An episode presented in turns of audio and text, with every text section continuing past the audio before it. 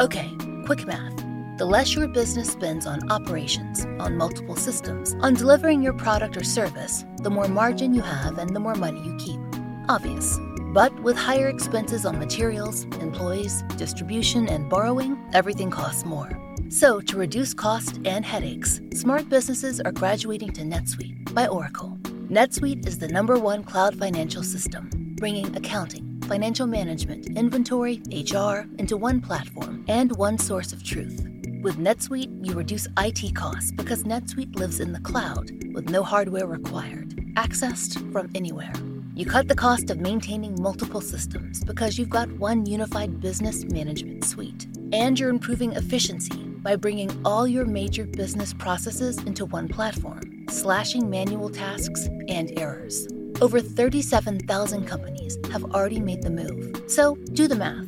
See how you'll profit with NetSuite. Backed by popular demand, NetSuite has extended its one-of-a-kind flexible financing program for a few more weeks. Head to netsuite.com slash strange. netsuite.com slash strange. netsuite.com slash strange.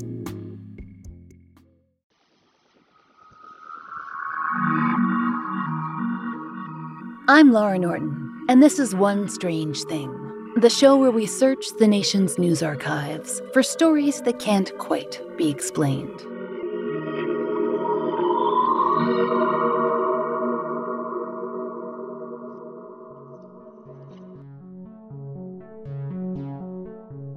Well, it's finally happened.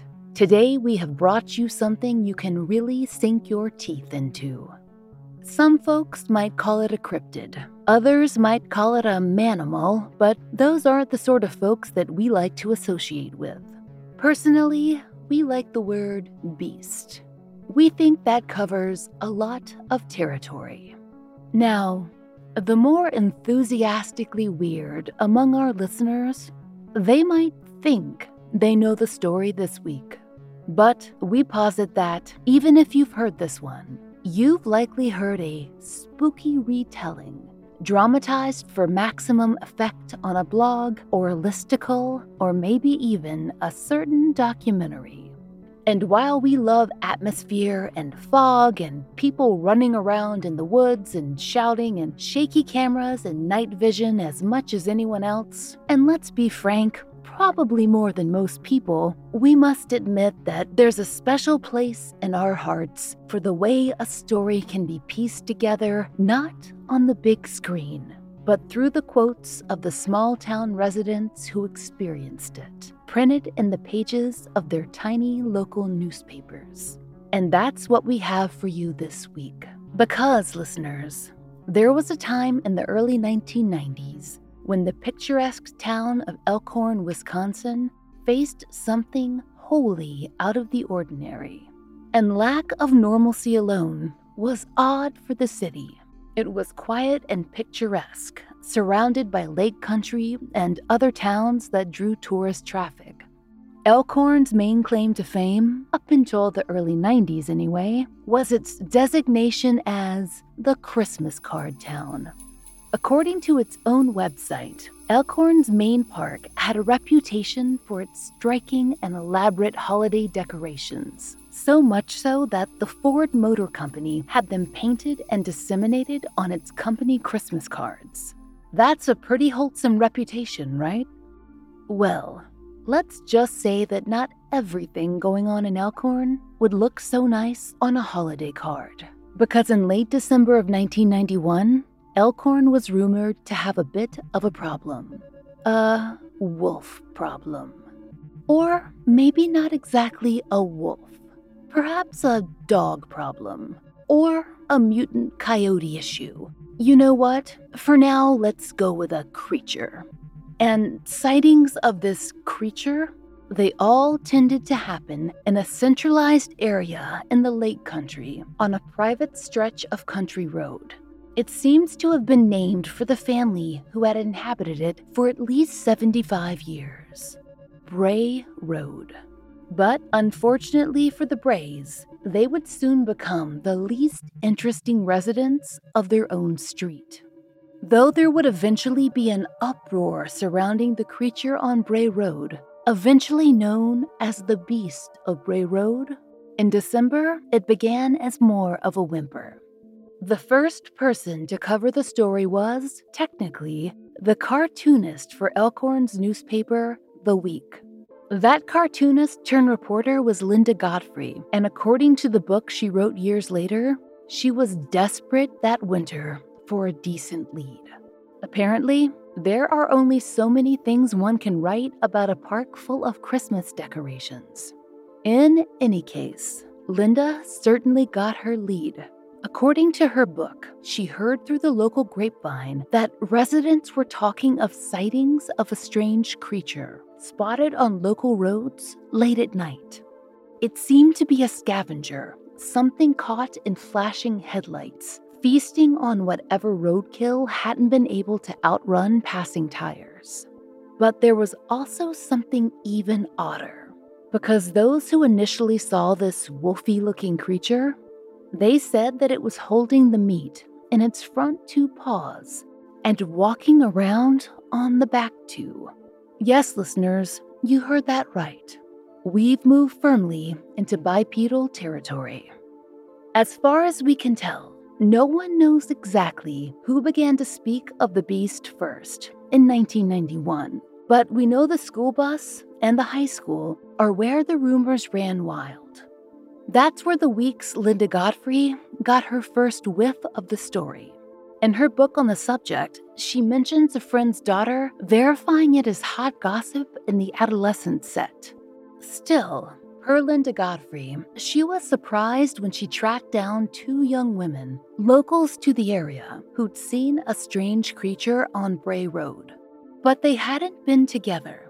They'd seen this creature in two separate incidents. And, in fact, one of the sightings hadn't come in 1991 at all. That's just when the news made its way around town. According to Linda, the frightening experience had happened a year earlier, in 1990. The girls in question were neighbors.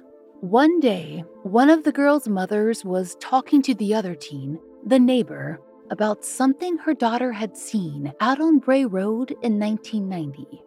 It had been not a dog and not a man, something in between.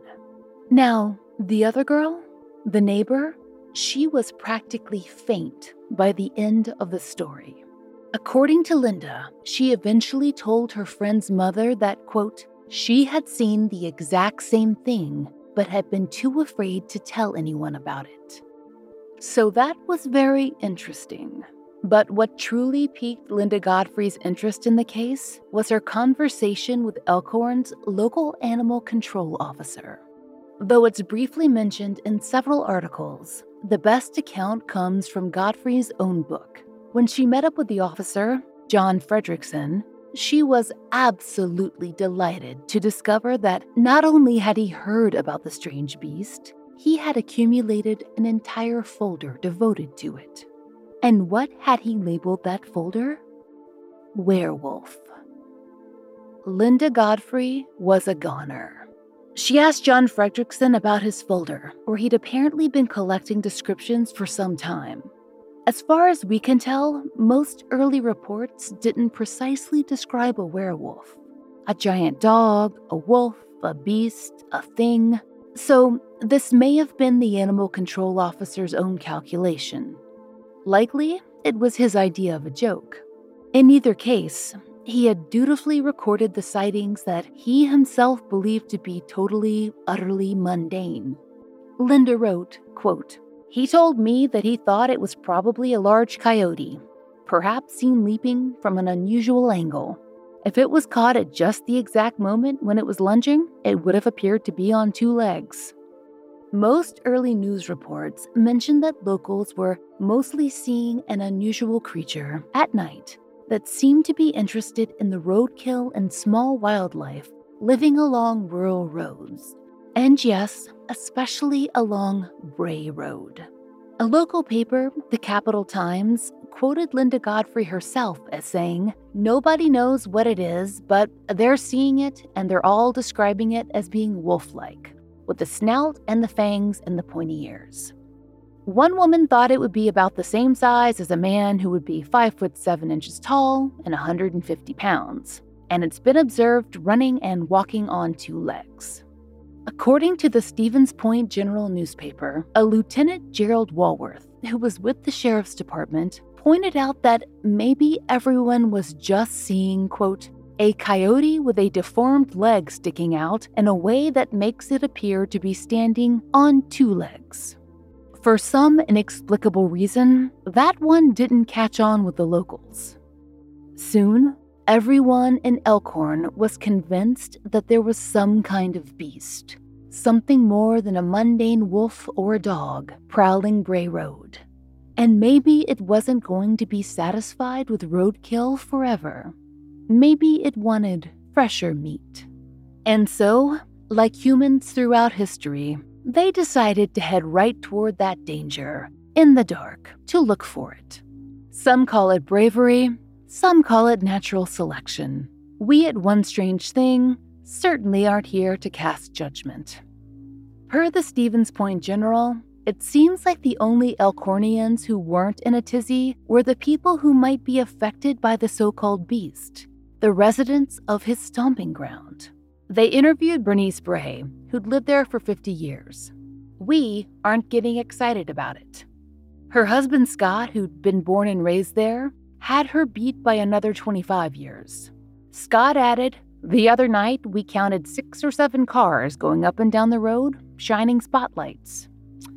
Everybody's getting a little carried away. But maybe it wasn't the locals who got carried away. Because it seemed that whatever was out there in those woods in Elkhorn, the sightings were becoming more frightening. And as the winter pressed on, reports came of more aggressive encounters with what was becoming known as the Beast of Bray Road. Several residents, interestingly, they were nearly always women, reported direct interactions with the whatever it was. Wisconsin State Journal reporters managed to get some quality quotes from residents who claimed to have seen the beast, including the following gems. One woman insisted its eyes glowed and its mouth was ringed with big teeth, actually fangs. Another wrote that the beast runs on its hind legs, steals chickens, chases deer, and scares the living daylights out of people. There were reports that a teenager claimed the beast had chased her up a tree. When questioned, she claimed that she could see claw marks across the trunk. And then, three women reported an attack on Bray Road. They said they were pursued after accidentally striking the beast with their vehicle. It jumped onto the car and hung onto the back, digging in with its claws. One woman told the journal, When the nails hit the metal, it sounded like someone was scraping the car with a steel rake. The same woman would later tell Linda Godfrey that she didn't think the thing that attacked her, whatever it might be, was a werewolf. I'd say it was a freak of nature, one of God's mistakes. When you need mealtime inspiration, it's worth shopping Kroger, where you'll find over 30,000 mouth-watering choices that excite your inner foodie. And no matter what tasty choice you make, you'll enjoy our everyday low prices, plus extra ways to save, like digital coupons worth over $600 each week. You can also save up to $1 off per gallon at the pump with fuel points. More savings and more inspiring flavors make shopping Kroger worth it every time. Kroger, fresh for everyone. Fuel restrictions apply. Another day is here, and you're ready for it. What to wear? Check. Breakfast, lunch, and dinner? Check. Planning for what's next and how to save for it? That's where Bank of America can help. For your financial to-dos, Bank of America has experts ready to help get you closer to your goals. Get started at one of our local financial centers or 24-7 in our mobile banking app. Find a location near you at bankofamerica.com slash talk to us. What would you like the power to do? Mobile banking requires downloading the app and is only available for select devices. Message and data rates may apply. Bank of America and a member FDIC. No one had any good theories as to why this beast, who'd previously been hanging around on Bray Road and chewing on possums and raccoons, had taken to attacking female travelers. Maybe it was getting tired of all the flashlights. Maybe the deformed coyote comment had really upset it. But despite all the furor, there wasn't any actual evidence to be had. No convenient footprints, or fur, or even a nice, blurry photo to argue over. In fact, the closest thing to it was, well, not evidence at all. But we really must tell you about this particular thing anyway. To understand, you need just a little bit of backstory. Apparently, a nearby newspaper, the Lake Geneva Regional News, had a weekly gossip column called the Chatterbox. Its main conceit was that rather than being reported on by any journalist, it was compiled by their office cat, who was unfortunately named Mehitabel. That is apparently in reference to an ancient cartoon strip. Let's not worry about it. Anyway, locals would sometimes write into the cat to share blind items or accuse each other of various scandals. Well, when the news of the beast of Bray Road hit, the cat began to receive letters on that subject too. At first, there was the expected gossip about who had seen what and where. There were drawings and whispers of what it might be. But then a very different sort of letter arrived. It was a long one, so long, in fact, that the feline reporter could only excerpt it. But the gist was this the beast itself had decided it was not happy with the current news coverage and had sat down to carefully pen a letter and let the world know. Per the Lake Geneva Regional News, this letter began in poetic fashion, but things quickly devolved from there. The letter began I've heard people who live on or near Bray Road talking of things they've seen as dusk spread its heavy blanket over the countryside. Someone who hasn't even seen the creature has even attempted a crude drawing of the beast. I rolled on the floor howling with laughter. I've heard people speculating as to what the creature might be, from some exotic cross between a wolf to some large breed of dog to some deranged and or deformed or mutated human to satanic worshippers due to the fact that some reported sightings or have been on or near a full moon. At this point, listeners, we must interrupt to let you know that the letter writer pauses to go on a paragraphs long rant about a number of things, including but not limited to genetic splicing, Count Dracula, a mouse with the head of a chicken, the Institute for Cancer Research, and various reports concerning human replication experiments, including an English experiment wherein human fingertips were regrown in a lab in 1978. Which, admittedly, does sound strange, but let's unpack that in another episode. In any case, after a long tirade about the terrible genius of science, our letter writer returned to the subject at hand. Sort of. Like its mysterious counterpart, Bigfoot, could it not be the product of genetic tampering? I know what the Beast of Bray Road is. I must catch the news tonight and see what the weather will be like tomorrow night. So, if I were you, and you live on or near Bray Road, I'd keep my furry little friends warm and safe in your homes.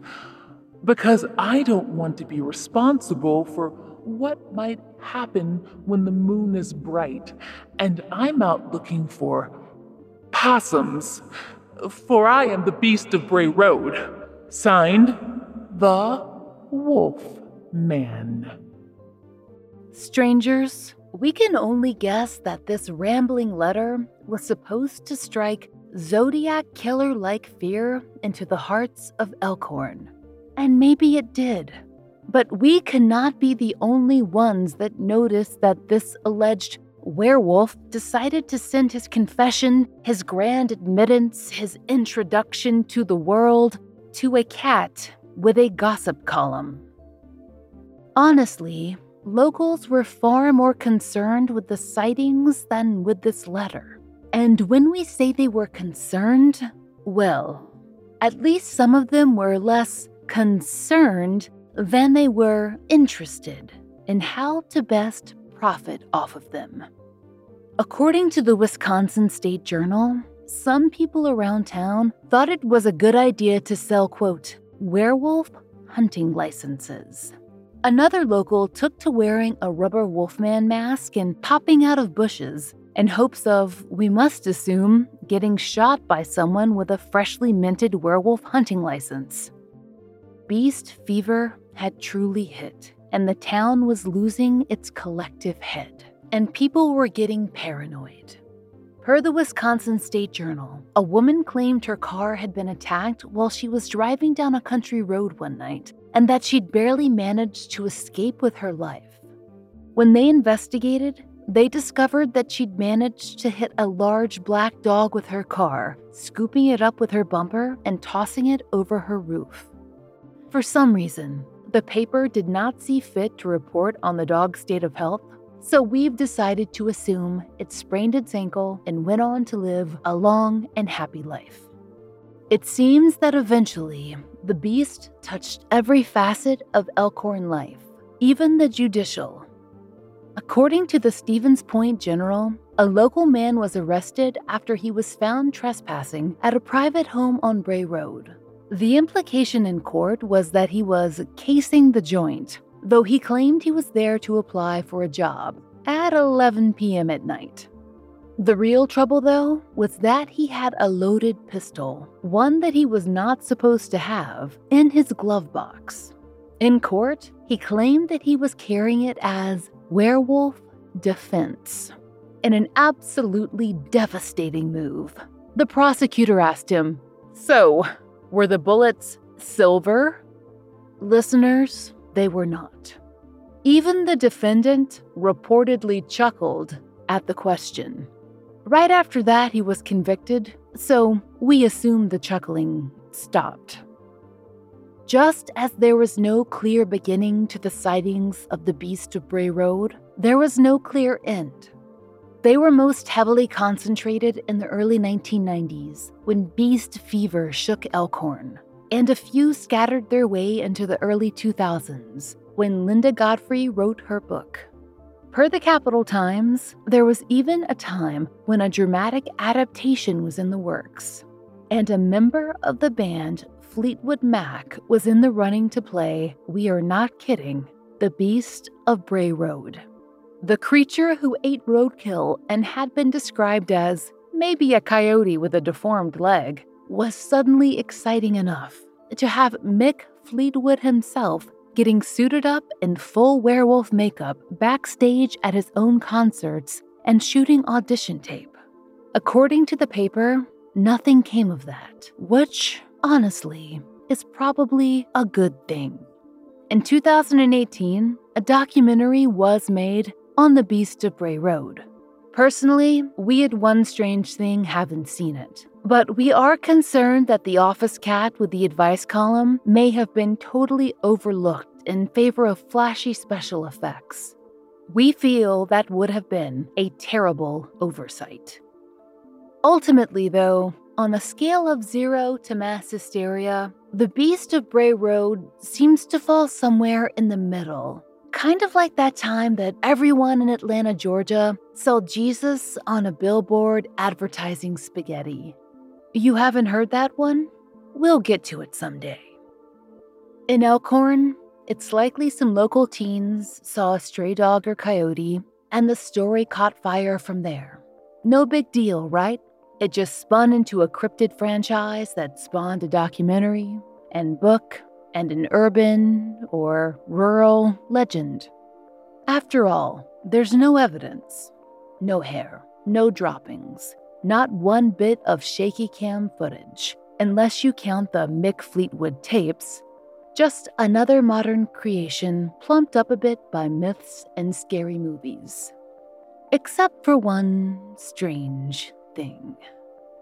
You see, those teenagers in the 90s whose rumor mill caused this whole thing, they weren't the first folks to see something strange on Bray Road or the surrounding area. Not by a long shot. In fact, per the Wisconsin Freeman, reports of a wolf like beast in the area date back to at least the 1930s, if not further. And they've continued into the present day, though that's less surprising. Once a legend is established, it tends to stick around. But those early sightings, they were all but forgotten when the first whispers of the Bray Road Beast surfaced on that school bus in 1991. Here's what we were able to dig up. According to the newspaper The Post Crescent, nearby residents claim that a similar creature that many now believe was the beast itself had stalked Wisconsin as early as 1958 quote, terrorizing a neighborhood near Appleton High School for a 10 year period. Now, in 1958, Elkhorn residents might not have heard that story because it took place a little over an hour away. But these descriptions of the beast were quite similar, and so were the behaviors described. And according to Stuart Scotts, who's referred to by the Wisconsin State Journal as a local folklorist, there was also a very old story of a werewolf in nearby Dane County, one that has somehow managed to survive in local memory. It concerned a man who had made everyone in town very uncomfortable. He was a foreigner, a German farmer who was suspected of being a werewolf because of the disappearance of several children. Now, we're not sure why the townsfolk felt that point A logically led to point B, but folklore has a habit of being very twisty. Scotts told the journal that eventually he died, but people still wouldn't talk about him because they were afraid he would come back to get them. Admittedly, that story is vague, but there are others that are more specific. And here's the big one. This story dates back to nearby Jefferson County in 1936. Per Milwaukee Magazine, the story originates with a night watchman, Mark Schackelman, who was patrolling the grounds of a children's school. It's important to mention here that the magazine says that, quote, Native American burial mounds had been preserved on the property, with no further detail as to which tribes they belonged to, how much say they had in the matter, or anything else you might want to know when building your school on someone else's burial grounds. As Milwaukee Magazine tells it, one night Mark Schackelman came upon a very large dog, or a wolf, or a wolf dog, or mutant coyote, a thing. A red eyed thing which was, quote, digging into one of the mounds. When this thing made eye contact with Mark, he soon realized he was not looking at, oh, a coyote with a deformed leg, but something he described as man sized, with a lupine face and thick fur and, quote, a smell of rotting meat. It could also stand on two legs. Per Milwaukee Magazine, quote, it growled at him, its speech half human, half beast. But it didn't attack. Mark froze, and eventually it turned and it left. Pretty anticlimactic, but also not so dissimilar to the sightings that came more than 50 years later, just a stone's throw away in Elkhorn. Whatever people have seen out there on Bray Road, it seems fair to infer it just wants to be left alone and maybe it gets a little grumpy if it isn't. We can certainly relate to that. Maybe you can too.